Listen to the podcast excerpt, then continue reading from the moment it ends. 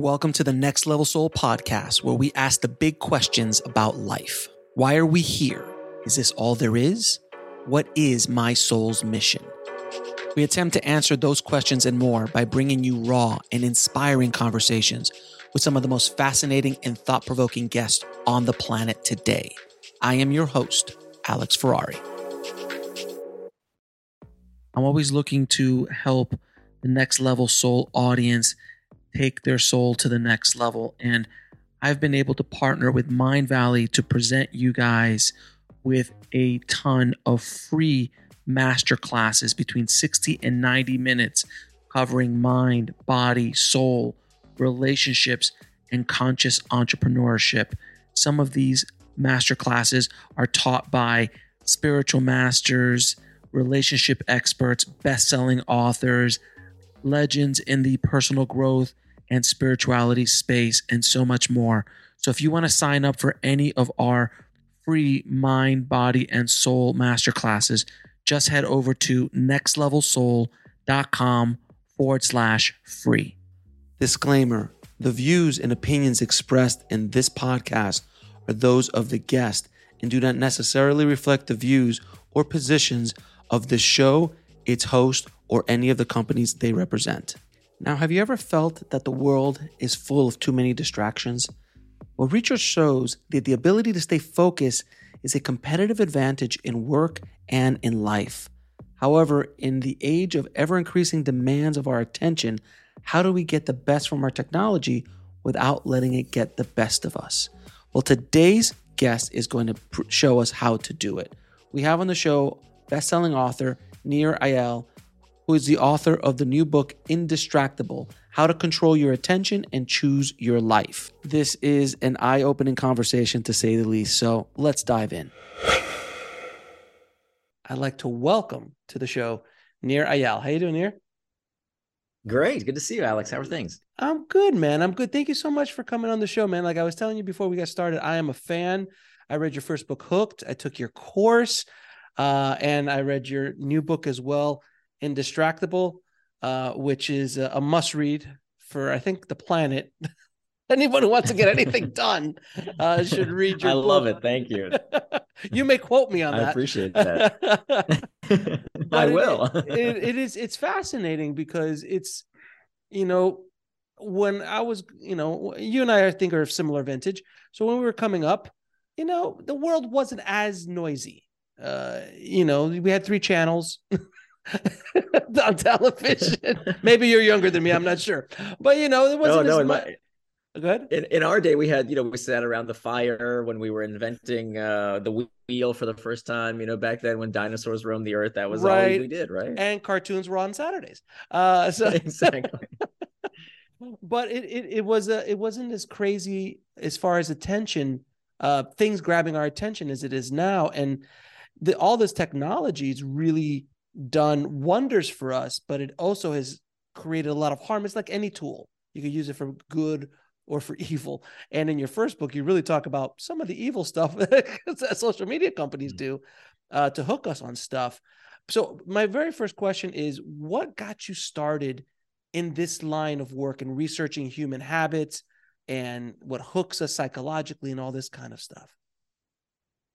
Yeah, yeah, I'm, I'm struggling because there's a lot I want to jump into from what you just said, uh, and a lot of I think common uh, uh, common misperceptions. So one of the things that that really surprised me about distraction is that it is nothing new. In fact, that it's very common to think, oh, you know, it's it's these days that the world is just crazy the way it is, and so that's why we're so distracted. And it's social media, and it's uh, Twitter, and it's uh, the news, and it's uh, the politics but actually we, we you know one of the first things i learned in my research was that plato the greek philosopher talked about this problem of distraction 2500 years ago.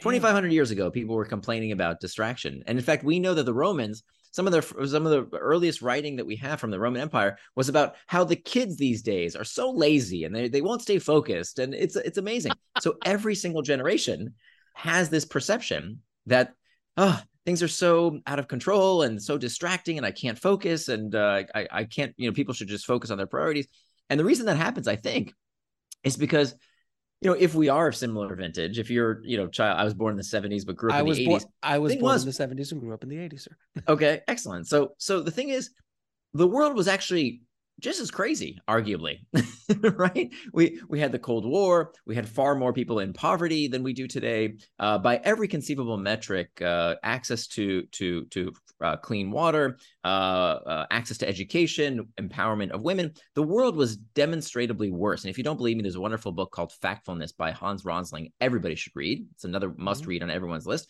that demonstrate the world is getting better and better as, as much as it seems like it's getting worse because that's what we see in the media of course the world has gotten a lot better and continues to get better. We just didn't realize it because we were kids.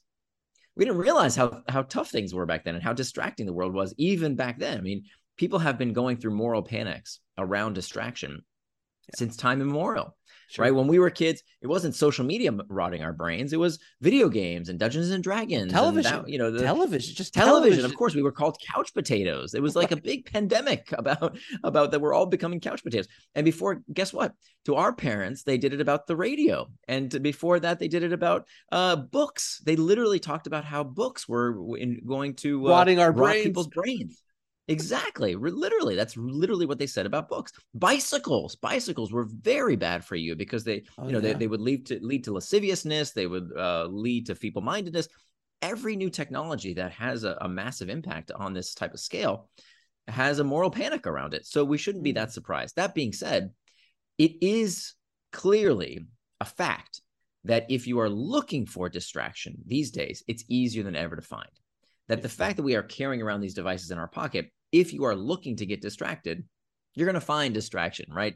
And much of that is a technological miracle. It's amazing that I can open up my phone and I can get the world's information. I can connect. Look, I'm not even sure where you are. Where are you physically? I am in Austin, Texas. Austin, you're in Austin. I'm in Singapore. We're right. talking over the internet with video cameras here for free. like this is a miracle, right? This is science fiction. It is. It's so very. It's very 2001. Yeah, in a way. yeah, even though it's 2022. Yeah, it's very Yeah. 2001. So, but the- but the the the price of all that progress is, of course, that we have to adapt. We have to learn how to properly use these technologies, uh, and I think that's what I'm fighting for. Is we need to stop moralizing and medicalizing uh, these these technologies and these behaviors, and figure out, look, you know, there's a lot of great stuff that comes with these technologies. How do we get the best of them without letting them get the best of us?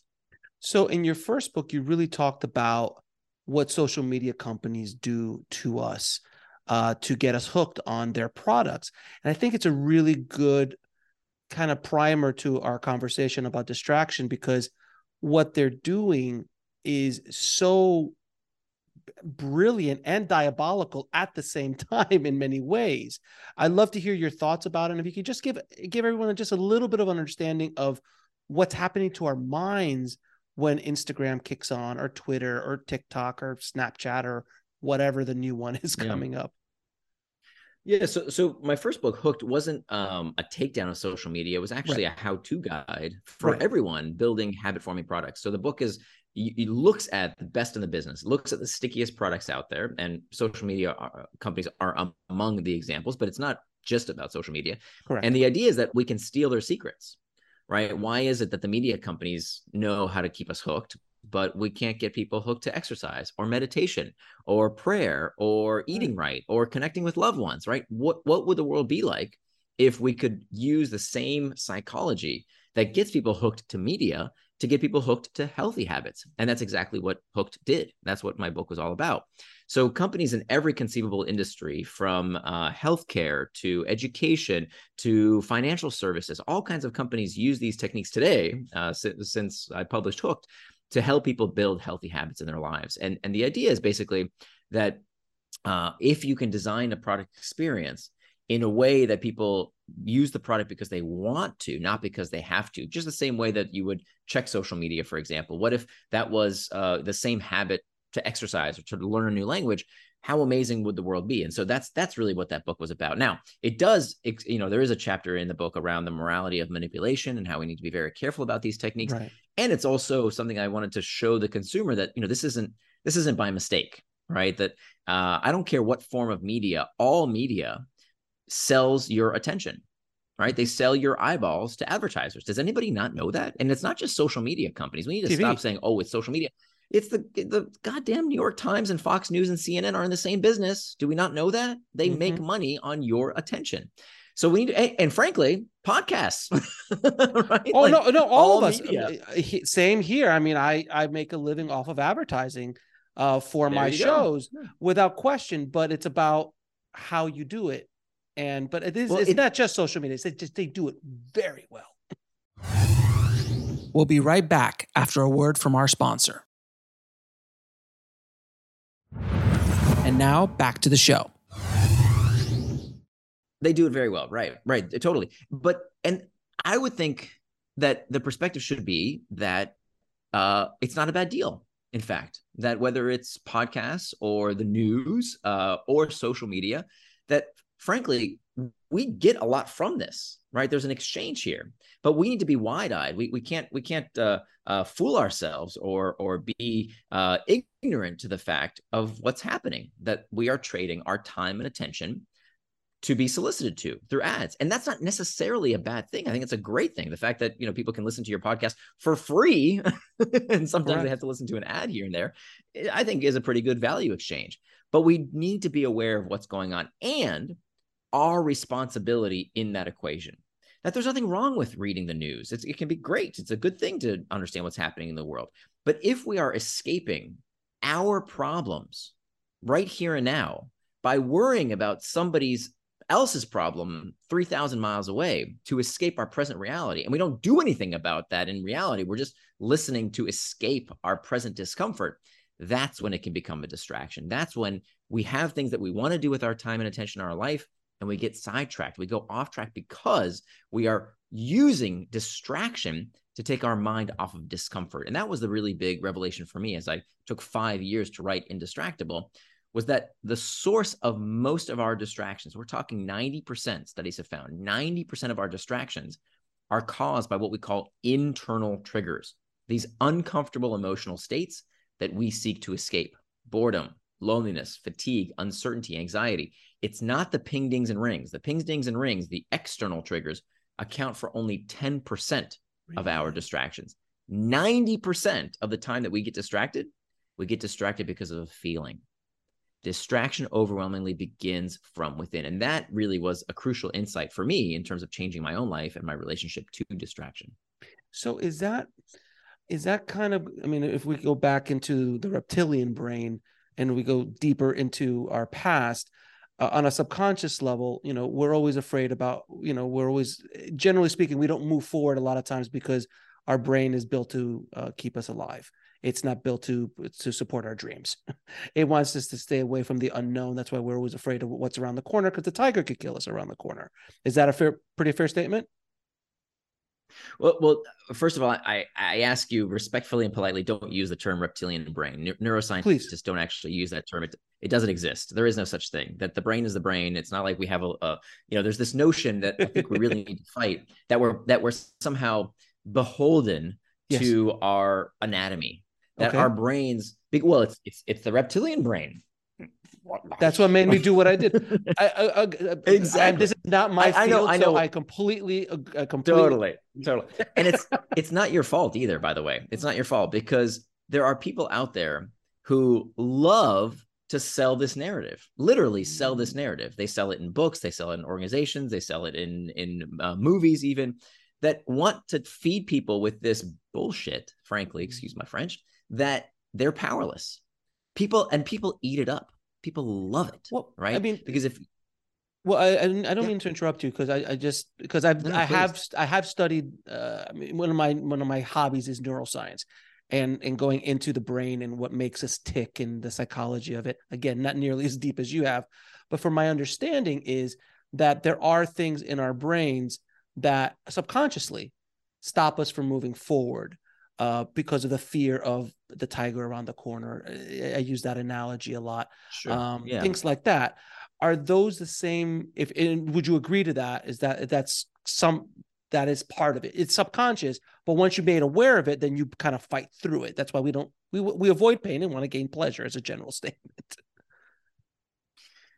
Yeah, so lots to unpack. Lots to unpack. Tell me, tell um, me Yeah. In in fact, um, we we now know that this whole pain pleasure paradigm is also wrong. Oh God! Uh, okay, that explain. we we used to think in what Freud said, the pleasure principle. Jeremy Bentham said something similar that everything is about the pursuit of pleasure and the avoidance of pain, carrots and sticks. Right? Mm-hmm. We now know that's actually not true from a neurological basis. Okay. That from a neurological basis, and we can literally see this happening in the brain through fMRI studies, that human motivation, all human motivation, is about one thing. All human motivation. It's not about pain and pleasure. It's all about the avoidance of discomfort. That's it. That's it even the pursuit of pleasurable sensations, right? Wanting to feel good, okay. craving, desire, lusting is itself psychologically destabilizing. Mm-hmm. And if that is true, right, if all human motivation is about a desire to escape discomfort, that must therefore mean that time management is pain management, weight management is pain management, money management is pain management, attention management is pain management. That fundamentally, this is the struggle. And this, by the way, I, I didn't invent this. This is a very Buddhist philosophy. And of course, neuroscience has now come to the fact that, that this is, in fact, very true.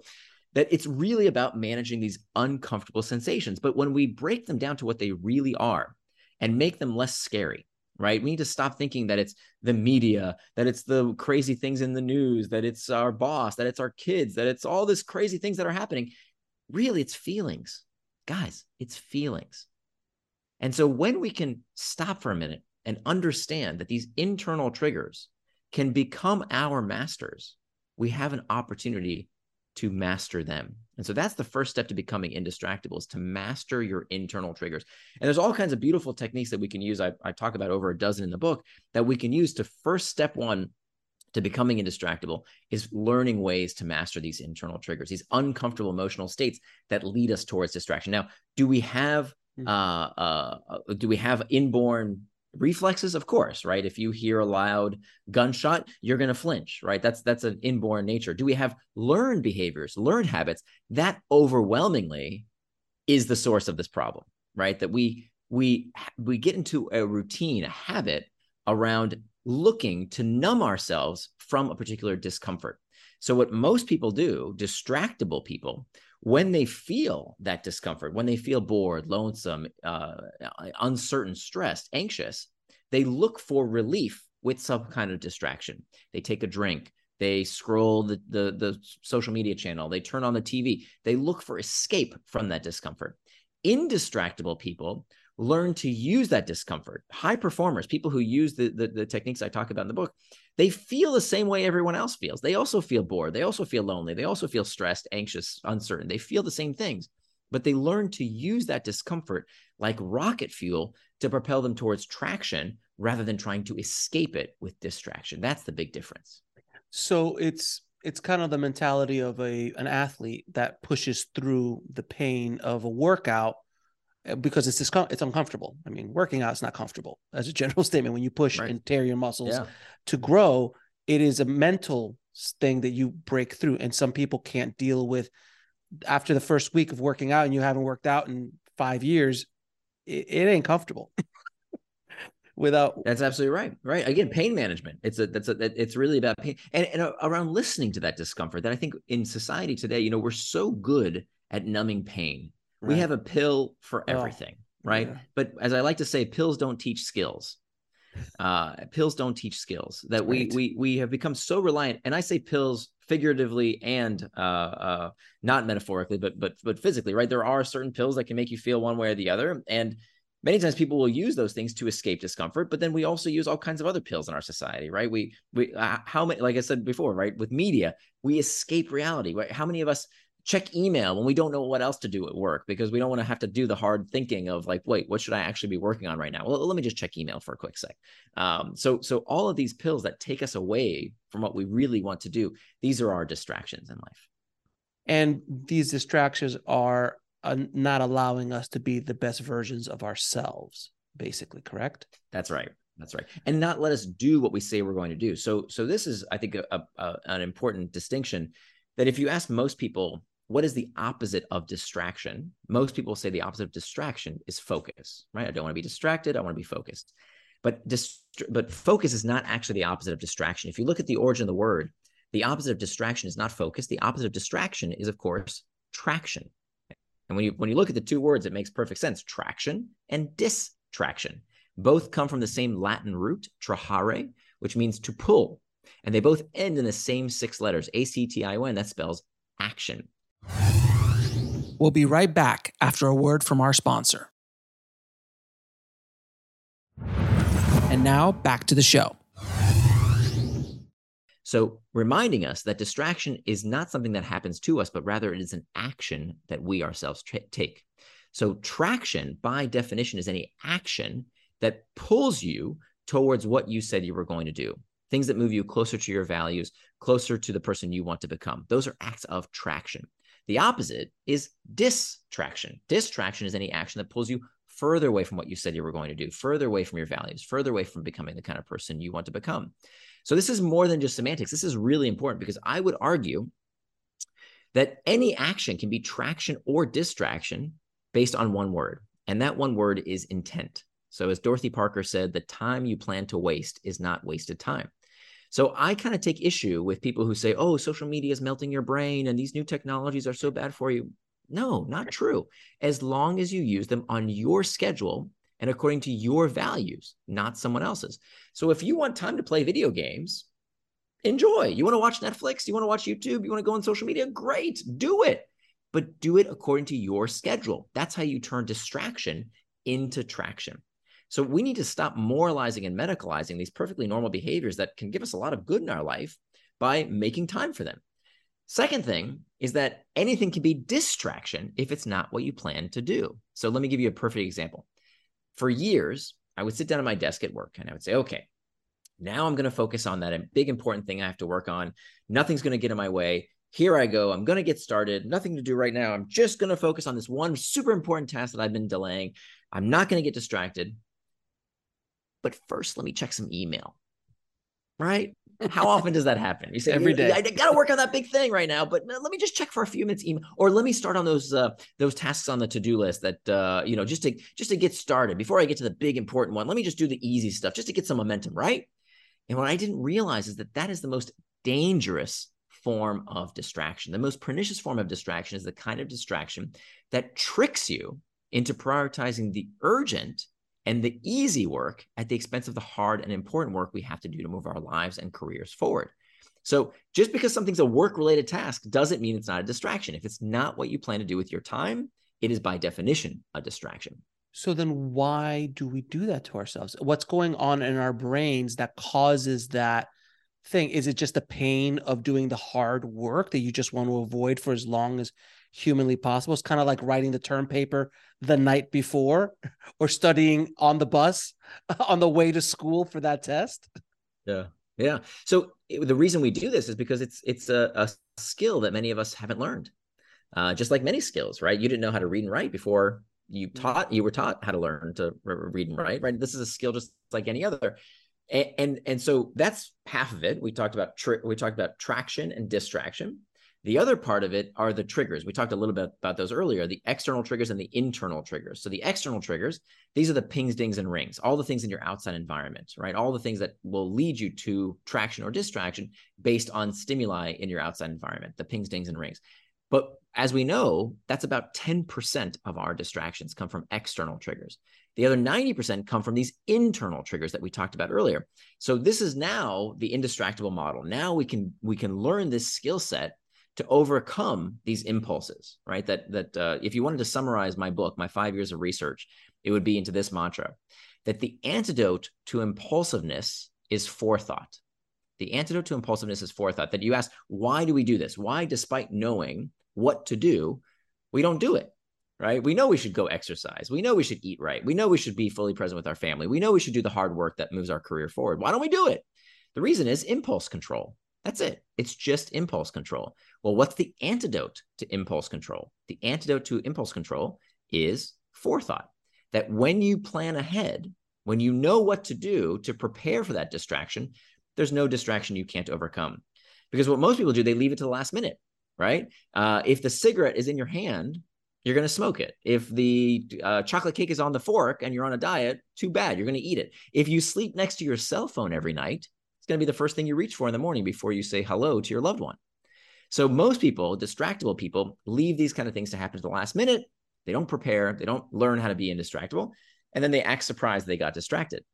And and that's what I'm trying to change. So Paulo Coelho has a wonderful quote. He said, "A mistake repeated more than once is a decision. A mistake repeated more than once is a decision." So distractible people choose to be distractible because they keep getting distracted by the same thing again and again and again. Okay, we know social media is distracting. Yep, got it. But what are you going to do about it?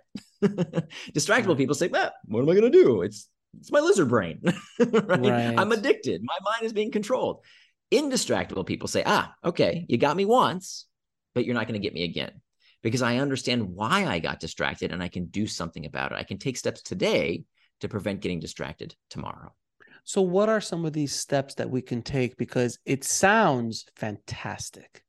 What you're saying, wonderful. We all would just like to be machines that just like wake up in the morning, don't look at the phone for this or that, and you, you're working and you're getting all your your things done, and it's moving us forward. I mean, honestly, what we're talking about here is is almost an epidemic for mm. humanity because we're not moving forward in the way we want to in life in every aspect spiritually uh, mentally mm. physically mm. with loved ones because of these these triggers these internal triggers and some external triggers mm-hmm. and this is a skill that is so needed by by totally. like, like by humanity so why like you look at you know I've, I've, i know a lot of uh, navy seals uh, and i've spoken to these kind of you know rangers and th- these guys are just like they were mm-hmm. trained mm-hmm. to be this is this the way i do this is what they're not like checking Facebook. they're not mm-hmm. they're not distractible because that's not the way they were trained. Uh, that's an extreme. Uh, but so what are some things we could do, man, that can help us yeah. deal with this this epidemic? Yeah, absolutely. I mean, I, I call this the skill of the century because if you think about it, there's no area of your life that is not affected by your ability to control your attention, right? This is yeah. truly how we choose our life, is how we control our attention. I don't care if it's physical health, mental health, spiritual health, relationships, your job, everything requires you to sustain attention. And so, it, it, and especially for our kids, man, if you think the world is distracting now, just wait a few years with augmented reality and virtual reality and the metaverse. It's only going to become more distracting. So it's absolutely critical we learn these skills ourselves and set an example for our children because this is the skill of the century. So, how do we do it? Okay go back to that model of traction, distraction, internal triggers, external triggers. And if you're only listening to me right now and can't see, I'm, I'm pointing here. There's so you can think of arrows to the left and to the right are traction and distraction. And then you have arrows pointing to the center of that bisected line. Those represent external and internal triggers. Now we have the four points of our compass. We can work through these four steps, and there's these four big strategies that we can use to become indistractable. Step number one master the internal triggers. And we can talk about some techniques for how do you do that. We talked about those internal triggers or these uncomfortable emotional states. Mm. You need to have tools in your toolbox. This is the most important step. Tools in your toolbox ready to go so that when you feel discomfort, right? We talked about earlier, time management is pain management, attention management is pain management. You need to have these tools in your toolkit ready to go so that when you feel that discomfort, when you feel bored, lonesome, stressed, anxious, what do you do? Right? Do you reach for one of these tools to help you move towards traction? Or do you reach for doing something else that takes you towards distraction? So we have to build that that toolkit. We can talk about some of the, the tools yeah, in just please. a second. The second step is to make time for traction. Okay, make time for traction. Traction again is any action that moves you towards your values, towards your goals, things that you do with intent. The problem is that most people don't plan their time. Okay, so let's get really nitty gritty here. I see, I've seen people for for five years since I've been researching this book, and I've talked to a lot of high performers and low performers, people who are distracted, people who are not distractible, and a common quality around these people who live their life according to their values is that they plan their time. Now, what do I mean by that? I'm not talking about a to do list. In fact, we can talk about why to do lists are one of the worst things you can do for your personal productivity. But what we find with high performers is that they they realize that you cannot say you got distracted unless you know what you got distracted from. Let me say it again. You can't say you got distracted unless you know what you got distracted from. So if you can't look to a calendar and say, ah, I plan time to be with my family, I plan time to do focused work, I plan time for meditation. If you just have empty space on your calendar, you have no right to complain about distraction because what the heck did you get distracted from? You have to make time for traction based on your values. And we can talk about exactly how to do that as well. The third step is to hack back the external triggers. We know that our attention is being hacked by various actors, right? Whether it's media companies, our boss, our kids, people want our time and attention. But that doesn't mean we can't hack back. So even though it only accounts for about 10% of our distractions, we can go systematically through all of these external triggers like your phone, like email. That's the easy stuff. That's kindergarten. We'll be right back after a word from our sponsor. And now back to the show. What about when your boss is the distraction? What happens when your kids are the distraction? What happens if there's another stupid meeting you didn't need to attend that's a distraction? We can go through systematically each and every one of those to hack back those external triggers. And then finally, the last step is to prevent distraction with pacts. Pacts use what's called a pre commitment device to make sure that after we've tried the other three steps, this keeps us in, right? So there, there's a strategy around keeping distraction out. There's a strategy around keeping ourselves in to the task at hand. And so we you, we do this through what we call a pre-commitment or a pact uh, to prevent distraction. We can talk about exactly how to do that as well. But now I wanted to lay out those four big strategies: master internal triggers, make time for traction, hack back the external triggers, and prevent distraction with pacts. It sounds like a lot. It's actually not. You can do one small thing in each of these categories, in each of these uh, four strategies, to become indistractable. And of course, as you learn these methods, you can always refer back to them and say, mm, okay, I got distracted because of such and such. Why did I get distracted? And what can I do about it next time? And then you can take out this, this toolkit, so to speak, and say, ah, okay, I need to make sure I handle my internal triggers better. Or, you know what, I didn't, I didn't uh, plan time for traction there. Or that was an external trigger. I know what to do about that next time. Or next time I'm going to use a pact. By knowing these four key strategies, this is how anyone can become indistractable. And of course, I'm I'm trying to summarize, right, like a 250 page book here. it's more, a lot more in, in, five seconds. Yes. All right. So yeah. let's go. Let, so let's go through those four pillars, if you will, and and kind of give sure. us at least one tip or two, uh, and each yeah. to kind of help us out a little bit. Absolutely. Okay, so let's start with the most important step. You can't st- skip this step. None of the other stuff will work if you don't first master your internal triggers. So understanding what is that discomfort we're trying to escape. So being able one to identify it. So one of the the tactics in the book is very simple, which is just keeping track of your distractions. So having a, a little sheet of paper by your desk, you can, you know, I, I, for example, I have these post-it notes that I keep with me at all times. And when I get distracted, which I still do, right? Even though I wrote the book Indistractable, from time to time, I still get distracted. But I I understand why I got distracted so I can do something about it in the future. As we said earlier, the antidote to impulsiveness is forethought. So, what I want you to do is when you get distracted, there's no guilt, there's no shame, you didn't do anything wrong, you're a human being. I want you just to write down what was that action that you did instead of the task at hand, and what was the preceding emotion? What did you feel exactly before you got distracted? Was it boredom? Was it anxiety? Was it stress, uncertainty? What was that sensation? Okay. And we know that simply noting that sensation, simply writing it down is a very empowering first step.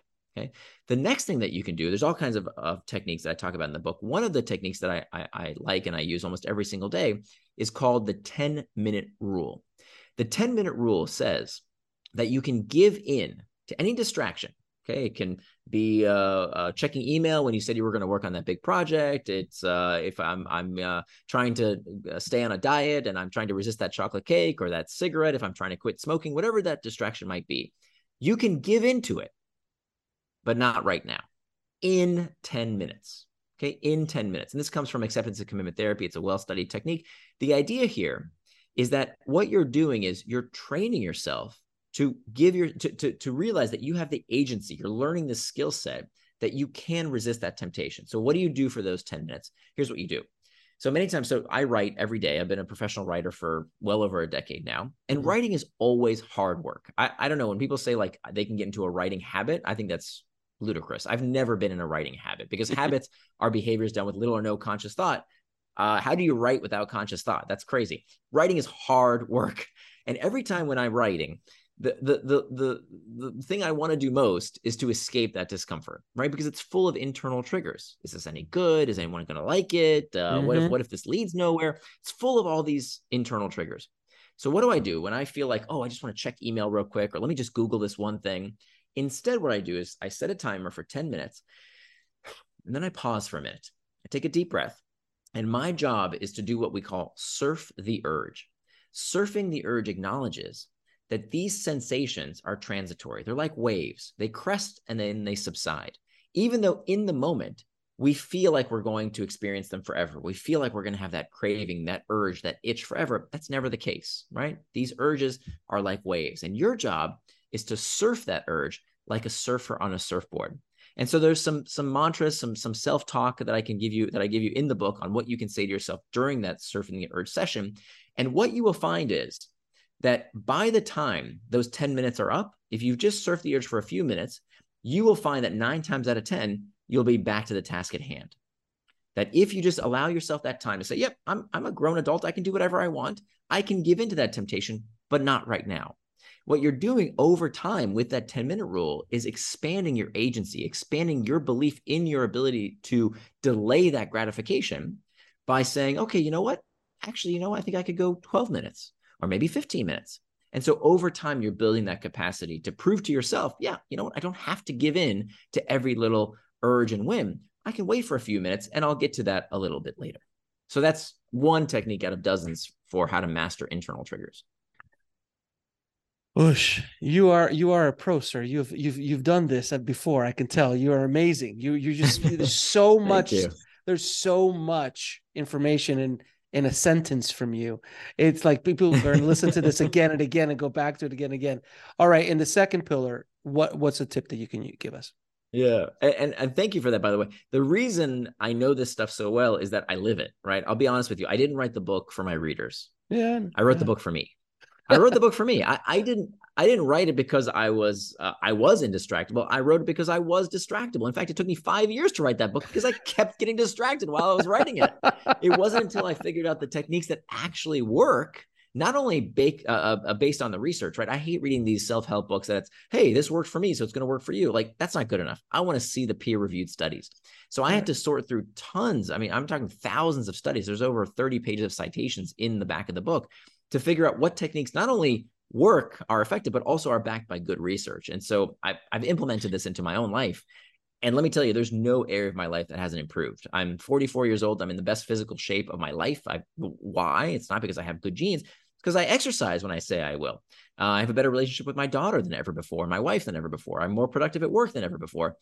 It's not. It's not because I'm smarter or better. It's just that I know that when I say I'm going to do something, I do it. And so I can live out my intentions and my values and be the person I want to be. Doesn't mean I'm perfect. Like I said, I still get distracted from time to time, but now I know what to do about those distractions opposed to letting them happen again and again. So the second, the second pillar, the, the second strategy, making time for traction. So traction, as we talked about earlier, it, are, are these actions that pull you towards what you say you're going to do. And so the idea here is to be very clear about how you want to spend your time. Well, how do you decide how to spend your time? You have to look at your values. What are values? Values are attributes of the person you want to become. I'll say that again. Values are attributes of the person you want to become. So I give people these three life domains that you can use to assess how to spend your time. Now, what, what I want you to do is to look at your calendar for the week ahead. And I want you to plan out every minute.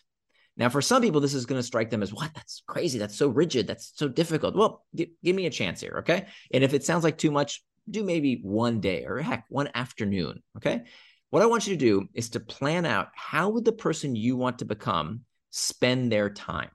How would the person mm-hmm. you want to become spend their time so that you can live up to your values? If you want to see what someone's values really are, not just what they say they are, but what their values really are, you look at their checkbook.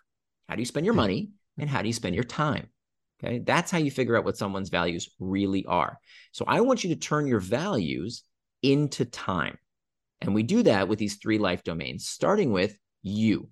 You're at the center of these three life domains. If you can't take care of yourself, can't take care of others, can't make the world a better place. So I want you to look at your calendar and I want to ask, I want you to ask yourself, how would the person I want to become spend their time taking care of themselves? Now, what might that include? For example, sleep. Okay, we've all read the books. We all know sleep is very important, right? right? And we, we tell our children, you need to go to bed on your bedtime. Well, do we have a bedtime or are we hypocrites? Right. I used to do this to my daughter all the time. You have to go to bed. It's your bedtime. but I didn't have a bedtime. Is right. sleep less important for me? No, it's just as important. I need sleep, but it wasn't in my calendar. Well, guess what? Today I have a bedtime. It's in my schedule. And before bedtime comes time for for personal hygiene, right? I need to take a shower, I need to brush my teeth. It's in my calendar. Now, I don't identify every little 2-minute task. I do them in about 30-minute buckets, right? So get ready for bed is a category is a is, has a space on my calendar, but it's in my schedule. We'll be right back after a word from our sponsor. And now back to the show. For me, physical fitness is important, right? When you ask people, what are your values? What's important to you? Oh, uh, health. Health is very, very important. Oh, yes. Is it really? Do, do you have time in your calendar to take care of your health? Or is it more of an aspiration? I'll get to it someday. So if exercise is important to you, it's important to me. It doesn't have to be important to you, by the way. It's it's one of your values. Nobody should tell you what your values are. But if physical health is important, do you have time to take a walk, to go to the gym, to whatever it is that you want to do for yourself? Is it in your schedule? Time for fun, right? If you want to play video games, if you want to read a book, if you want to meditate, prayer, paint, I don't care. Put it in your calendar, right? Actually have it hold a space in your calendar. So that's the you domain. The next life domain is the relationship domain. And this one is really important because we know that there is a loneliness epidemic uh, in the industrialized world that people we know that that loneliness is as detrimental to our health as smoking and obesity. Now, why do we have this loneliness epidemic? A big part of it is that people have lost the regular times to be with their friends and family. It's not on our schedules like it used to be. Past generations used to have the church group, the bowling league, the the Kiwanis club, they had these regular interactions. Every Thursday night is my bowling league, right? We know that these groups, these civic organizations have declined precipitously. A lot of this has happened because of the secularization of society. We right. just don't go to religious events like we used to. So we don't have that time to be with others, to be with our community. Put it on your schedule. Now, I'm not saying you have to go to a religious institution, but I am saying that you need regular interaction with people you love and who love you. So don't give your family, your friends, your loved ones, whatever scraps of time are left over, put it on your calendar. Put time with your kids, with your with your spouse. Put that with your best friends. Put it on your schedule. The next life domain is called the work domain. And this is where most people start if they plan their day. Maybe they'll have a meeting here and there. They'll they'll they'll start with the work domain. I actually think it comes last. Now, this is where most people spend their waking hours at work during the work week. And work can be divided into two kinds of work. We have what we call reactive work. Reactive work is, you, you know, the reacting mm-hmm. to emails, reacting to messages, right. reacting to meetings, reacting to other people tapping you on your shoulder. That's reactive work. Then there's what we call reflective work. Reflective work is the kind of work that can be that can only be done without distraction. Planning, thinking, strategizing, that kind of work can only be done without distraction what we find is that low performers spend almost all their time doing reactive work, right? Reacting to mm-hmm. whatever is coming across their desk because it's very comfortable, right? When you use your inbox as your to do list, you don't have to think. You just do whatever's in your inbox. But of course, what happens is if your entire day is spent doing reactive work, you're running real fast in the wrong direction. So you have got to put in some time in your day. I don't care if it's 15 minutes, 20 minutes, whatever amount of time, you have to have some day booked out to work without distraction in order to do that reflective work to move your life and career forward. So make sure you have that time in your day as well. So now you will have what's called a time box calendar. And so this is how we turn our values into time is by having that that week, right? Ideally those 7 days planned out. Now, you can also and i of course i want you to have time for fun. It's not just be a ro- robot machine you know do right. productive stuff. I want you to plan time for the things that that make life worth living as well. But the the beauty of it is that when you do that you're turning distraction into traction. You don't have to feel guilty about the fact that you want to spend time with your kids or you know uh, squeeze into meditation or play video games for anything you want. If you turn it into time on your calendar now it's traction. So that's how we make time for traction in our day that's the now, second step. So you mentioned to do list, and I just wanted to kind of uh, spotlight that for a second because it is been yeah it, it screamed from the top of the mountains you need a to-do list every day to go through things and everything and i saw yeah. in your book that you're like that's the devil Uh, so please yeah. explain to the audience why yeah. the to-do list is the devil. right. So there's there's a there are a few things that make to-do lists particularly awful. Uh, now, before I say that, it's it's not that writing things down on a piece of paper or in an app and getting them out of your brain is a bad thing. That's actually a very very good thing. But that's where most people stop. And what I'm saying is that that you have to take those tasks and put them on your schedule. If you do what most people who keep a to-do list do, which is just I'm putting things down out of my brain onto a to-do list, what you will very soon get is an endless list of mm-hmm. things to do. Why? Yep. Because to-do lists have no constraints. There's no bottom, there's no end to your list of to-dos. Whereas with a time box calendar, there is a constraint. What's the constraint? There's 24 hours in a day, right? So when you measure yourself only based on output, you will get bad results. What do I mean by that? A to do list is things that you want to complete, right? A bunch of cute little boxes that you want to check off, right? Output. So it's kind of like if you went to a baker and you said, "Hey, I I, I need a, a birthday cake." Well, what's what's the baker going to do? They're going to say, "Okay, well, to make a birthday cake, I need flour, I need sugar, I need eggs, I need all these inputs to make the output." Right. But when you make a to do list without a schedule, without using your calendar, it's like you have outputs without the inputs, right? What's the output for the work we do? So, sorry, what, what are the inputs for the work we do? The, the input is just two things. For, for knowledge workers, it's time and attention. That's it. Time and attention. Those are your only two inputs. But how do we expect to get all these outputs, all these things done, all these tasks checked off if we haven't planned the input. and so that's why it's not that that writing things down is a bad thing. It's a very good thing. It's that most people skip the crucial next step, which is to put it on your schedule. When are you going to do those things? Because that forces you to prioritize. That forces you to look at it and say, okay, well, I'm not going to have time to do all these things. I'm going to have time to do, you know, I'm going to work on this task, this task, this task, and the other stuff is going to wait for another time because this the one of the reasons that to-do lists are the devil as you said is that what most people what happens to most people is that they get home from a long day they feel like they've been super busy they've run ragged and they they they look at their to-do list and it's full of things they still haven't finished right? And what does that do to your psyche? What does oh. that do to your self-image? If day after day week after week month after month year after year you are reinforcing your self-image of someone who doesn't do what they say they're going to do. Loser and so that begins to take this this psychic toll. And then you start hearing people say, "Oh, you know what? I, am no good with time management. Uh, I, am not a morning person. I'm a Sagittarius." They come up with all kinds of reasons that are are silly, right? It has nothing to do with the fact that you're using. It's not you that's broken. It's this stupid technique you've been using that's broken. So, as opposed to using a to do list, a much better technique is to use this time box calendar technique to make time for traction. Now, what you start tracking now changes. So you stop measuring yourself based on how many cute little boxes you check off.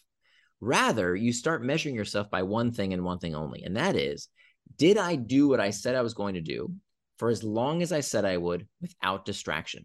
Notice I did not say, did I finish? That is irrelevant. It doesn't matter if you finish, but you're saying, well, when am I going to get my work done? Right? I got to do all these things. How, how, what do you mean I'm not supposed to finish? Here's the kicker the people who measure themselves simply based on this one metric of did I work on what I said I was going to work on without distraction, finish more. They actually get more done than the people who like the cute little checkboxes technique of the to do list. Why? Because when you have this to do list, there's no feedback mechanism. There's no way for you to know how long did it actually take you, which is why, on average, we know that people take three times longer to finish a task than they estimate. Why does that happen? Because there's no learning involved. Whereas when you have a time box calendar, you can say, okay, let me see. I worked on this task without distraction for 15 minutes, let's say, right? You can do anything for 15 minutes, right? So you worked on the task for 15 minutes. You say, okay, well, I needed to work on this blog post and I got about 500 words in. And if I want the blog post to be 2000 words, that means I need four 30 minute increments. Great. Let me put that on my calendar. As opposed to when you put on your to do list, write blog post how long does that take? I have no idea. You're setting yourself up for no failure. Feedback. Yeah, you're setting yourself up for failure. exactly, Exactly. So not only do these to-do lists, when you use them inappropriately, degrade your self-image, right? People start believing this rubbish that they're somehow no good at this technique, which is not true. Not only do they not have any kind of feedback mechanism, the third really terrible thing about to-do lists is that they don't even let you enjoy the time you have off. This is what I call the tyranny of the to do list. This is what happens. It used to happen to me all the time. I'd come home from work and all I want to do is relax. Just want to watch some Netflix, maybe be with my daughter, just relax, right? But here's the thing I have all those unfinished tasks on my to do list. And I'm thinking about as I'm watching Netflix or as I'm playing with my daughter, I'm thinking about all the things I still haven't done. That's terrible. Right. so many of your listeners, I bet, haven't ever experienced what real leisure feels like. Leisure should be when you are fully immersed in a task and you know that's exactly what you should be doing. So when you are indistractable, when you turn your values into time, you have time on your calendar to be with your daughter, right? To watch Netflix, to do whatever it is you want. And if you do anything else, including work stuff on your to do list, that then becomes a distraction. So it's only when we time box that we can truly enjoy our time because we know that's exactly what we said we were going to do with it. We'll be right back after a word from our sponsor. And now back to the show. So, from what I'm taking is out of the to-do list is that Sagittarius cannot do to-do lists. That's all I heard. Really, that's right. Well, that's a core so message I pulled out. That was the core message I got from that entire bit right there on the to-do list. That Sagittarius cannot do to-do lists. You're gonna we're gonna get some hate mail from uh, all the Sagittarius. I'm, I'm assuming. Um, well, they're Sagittarius. Of course, they're gonna give hate mail. Yeah, of course. ah, so typical. I mean, uh, Nir, it is fascinating to to go go down this road with you because uh, you know I've I've tried to organize my life, and we talked about this a little bit before we got started. I've read your books. I took your course. I've got the box calendars. I bought the BusyCal. I got I got the not the iCal, the one that comes with the Mac. I got the, the professional one that gives you more options and you can color coordinate. It's really cool. And I set that up multiple times in my life. And the, the problem I have with it is sticking to this thing that I've created. And by the way, I took time, built this machine. At this time to mm-hmm. this time, it's going to be family time. At this time to this time is meditation. At this time to this time is work and this and that. And my my biggest issue is sticking to it. And and, and there's yeah. something about it I didn't understand why I didn't stick to it. So now I use it um obviously for my interviews and and and you know scheduling time and there's blocks of time that I do for that. But I almost have a mental um block uh, calendar in my head that like okay, I'm going to work from 8 to 9. At 9 I start my meditation for 2 hours gives me enough time to prep for this next interview, have some, you know, I, I and it's working. It's working. Mm-hmm. It's not a, it's not perfect, but it's working for me. But what yeah. tips do you have? Like, first of all, I'd love you to unpack what I just said. And is there any sure, tips you yeah. can give me to kind of stick with it, man? Yeah, absolutely. So, okay, so step number one we talked about is master these internal triggers. So, so uh, we can get back to that in a second about how you're utilizing. Step number two is you said, okay, you're planning the time, but you sometimes fall off track, which is totally fine, right? All I still fall off track from time to time, and I wrote the book, right? Because being indistractable doesn't mean you never get distracted. That I made up the word indistractable, so I can define it any way I want. It's you don't. It, it, if you're not perfect, you're human. That that that's that's part of being a, a human being the idea is that you're you're learning from that. So the mentality is not to be a drill sergeant. The, the way you're speaking about this is, is kind of sounds like a drill sergeant mentality. I said I was going to do this and I didn't do the thing. I have to go to the extreme. Right? I have to go to the two extremes, either loosey goosey or so, it's full metal jacket. exactly. So so I would invite you instead of trying that that uh, that drill sergeant mentality, try the scientist mentality. What does a scientist do? A scientist has a hypothesis runs an experiment, and then sees the results. And then, based on the results, comes up with another hypothesis and does another experiment. Our opportunity to run this experiment happens every day. Uh, over time, it becomes every week. What, what does that look like? In my calendar on Sunday evenings at 8 p.m., I have a time block to plan my week ahead. Now, what does that look like? I look at my calendar for the for the week that just passed and the calendar for the week ahead, and I plan how to change that schedule so that I can live out my values in the week to come. And if I say to myself, well, you know what, last week I kept wanting to meditate first thing in the morning, and it, it wasn't. It was very difficult to do. It wasn't working out for me. I had too many things on my mind. My daughter needed this, and I needed. Okay, well, what would happen if I changed that time in my in my calendar to put meditation at a different time? Or maybe my writing time might change. Or you know what? I have that big meeting, or I have that doctor's appointment. Now I have to move things around. So when you make that schedule, it doesn't mean that that schedule never changes. Quite the opposite. It mm-hmm. changes all the time, except in the day. So you never change your schedule in the day. Once you make that schedule and the, the day begins, the calendar date begins, you stick to that schedule. And if you fall off track, you try and get to the next task or the next time block, not the task, the time block that's in your schedule. You already know what to do as soon as you you can. So you bring yourself back from that distraction. But if that day didn't work out as well as you plan, right? Tomorrow you can change it and make it easier to follow that plan. So you you have that flexibility. Now, the next thing I would say is that we only talked about two of the strategies. Right. You need all four. They have to work in concert. So one of the things that was very interesting that you said was that you said, you know, it, I have no problem sticking to my time box calendar when I have an interview. What, why was that? Well, because I have someone else that's waiting for me.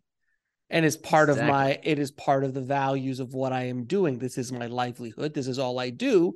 So I can't not show up to an interview when you've set up in Singapore and I'm like, ah, sorry. Like the whole exactly. the whole show will come crashing down quite quickly.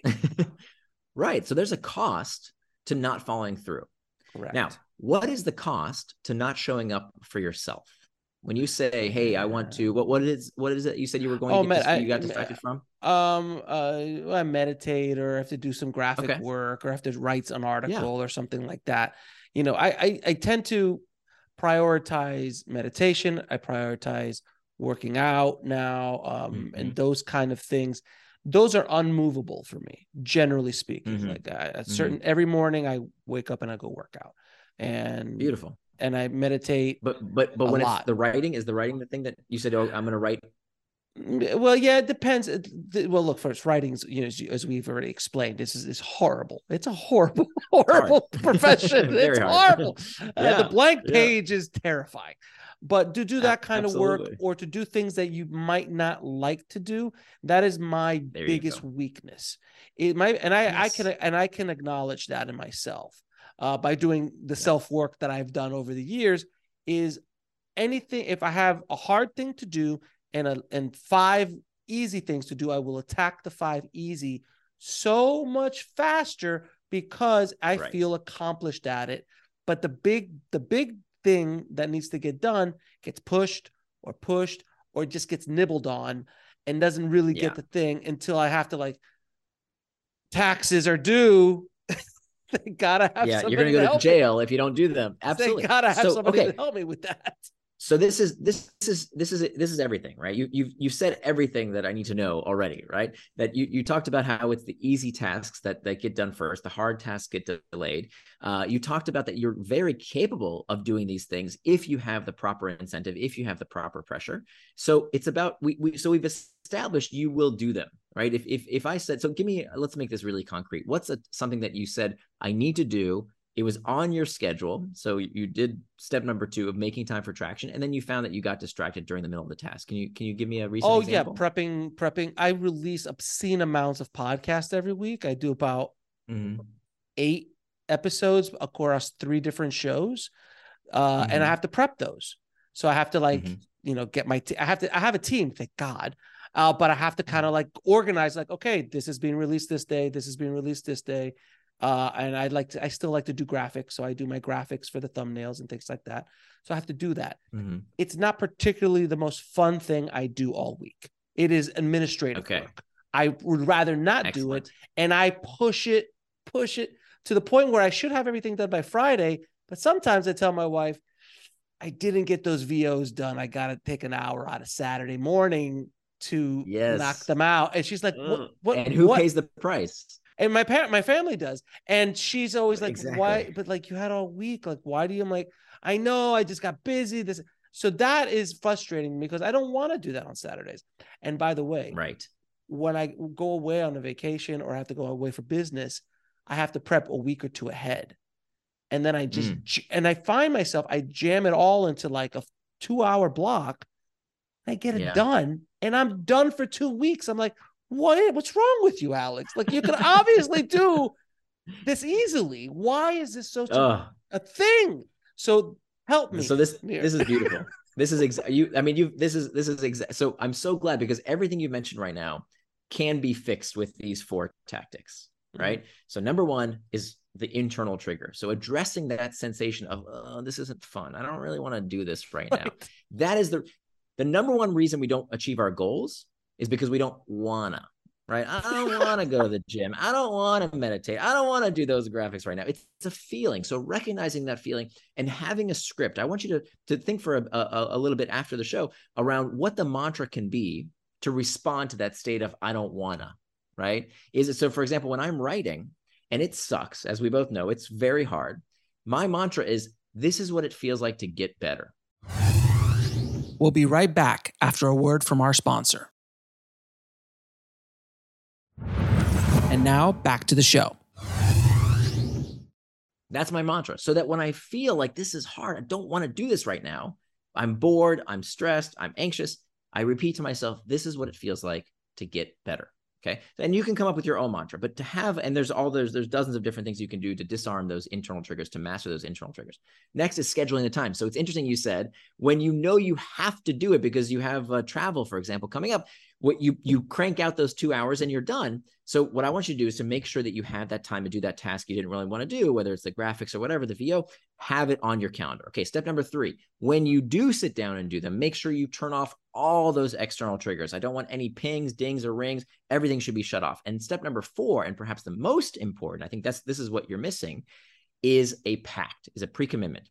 Because you told me that if you have a guest waiting for you or you have travel coming up and you know you have to, when you have this social obligation, for example, you do the task, you do the work. So if I told you, okay, Alex, uh, if you don't finish these VOs right now, uh, you have you know two hours. I want you to work on them without distraction. And you you you yourself told me, by the way, uh, that you can do them in two hours, right? Right. If you don't do them, if that's not what you're going to spend all your time doing without distraction, you're going to have to pay me $50,000. Would you do them? I, I, I finish them up tonight, sir. exactly. Exactly. So we've established you can. Now we're negotiating the price. So what you've got to do, Alex, for these tasks that you know will make your life better. You know, I'm I can hear the the, the pain in your voice when you say, "Oh, that time comes out of time with my family." That sucks. Right. It does. The, so so you know that. So what I want you to do is to use a pact, a pre-commitment. Now, pacts come in three different kinds. We have what we call an effort pact. An effort pact is when there's some kind of uh, friction in between us and something we don't want to do, uh, uh, uh, that distraction. Um, so, for example, if there was uh, if you if there was some kind of uh, friction, some kind of effort in between stopping that task, then there's what we call a price pact, where there's a financial disincentive to not finishing that task. So, for example, when I was writing my book, I had re- I'd done research for like four years about all the collecting all the studies and putting them all together and trying to figure out the model. And I just needed to write the darn thing. And so I learned this technique. I, I learned in the psychology literature about making price pacts. I went to my friend Mark and I said, Mark, if I don't finish my first draft by January 1st, I'm going to give you $10,000. Now, do you think I finished the first draft? Of course I did. Do you think I gave Mark the money? Of course I did not need to because I did what I said I was going to do. So one challenge I would I would put to you, Alex, is how can you use a pact, a pre-commitment? Maybe it's another person, right? Maybe working with another person. There's there's a wonderful site called focusmate.com where you can sign up for a specific time slot and you'll have another person who's also doing what you're doing. They're focusing on that task. Just seeing another person that you're working alongside, oh, no. in oh, this yeah. case virtually, very very effective. Maybe you can make a bet, a commitment with your wife, and you can say, "Look, honey, if I don't finish this on Monday, so that I have time on Saturday, I'm going to burn money. So for I'll give you another quick example. No, she no she would uh, she would have a heart attack. I have to clean. Okay, maybe not with bathroom. your wife. Make it with I me. I'll make no, I have to I have to clean the bathroom. I have to clean the bathroom by myself. Think something like okay, that. there you go. something like that. Right. So for me, I used to be clinically obese. I always hated exercise. For me, but I knew one of my values was to take care of my physical health. So right now, I have a calendar in my dresser that I see every single day. And on that dresser, on, on that calendar is taped a crisp $100 bill. Now, above this calendar, there's a shelf and there's a Bic lighter on that shelf. And so, this is what I call the burn or burn technique that if I don't exercise in some way, and, and I define the rules as you can as well. If I don't exercise six days a week, it can be go for a walk, go to the, you know, do some push-ups, yeah. go to the gym, any kind of exercise. If I don't burn the calories, I have to burn the money.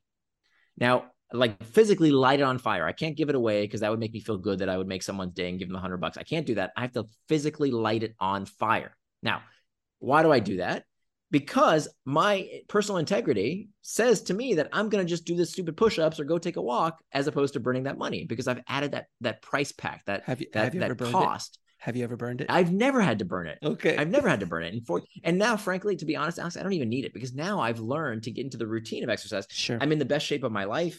I love it actually now. I, I would it would feel weird to not go exercise. Now it's become part of my day. I really don't even need it anymore.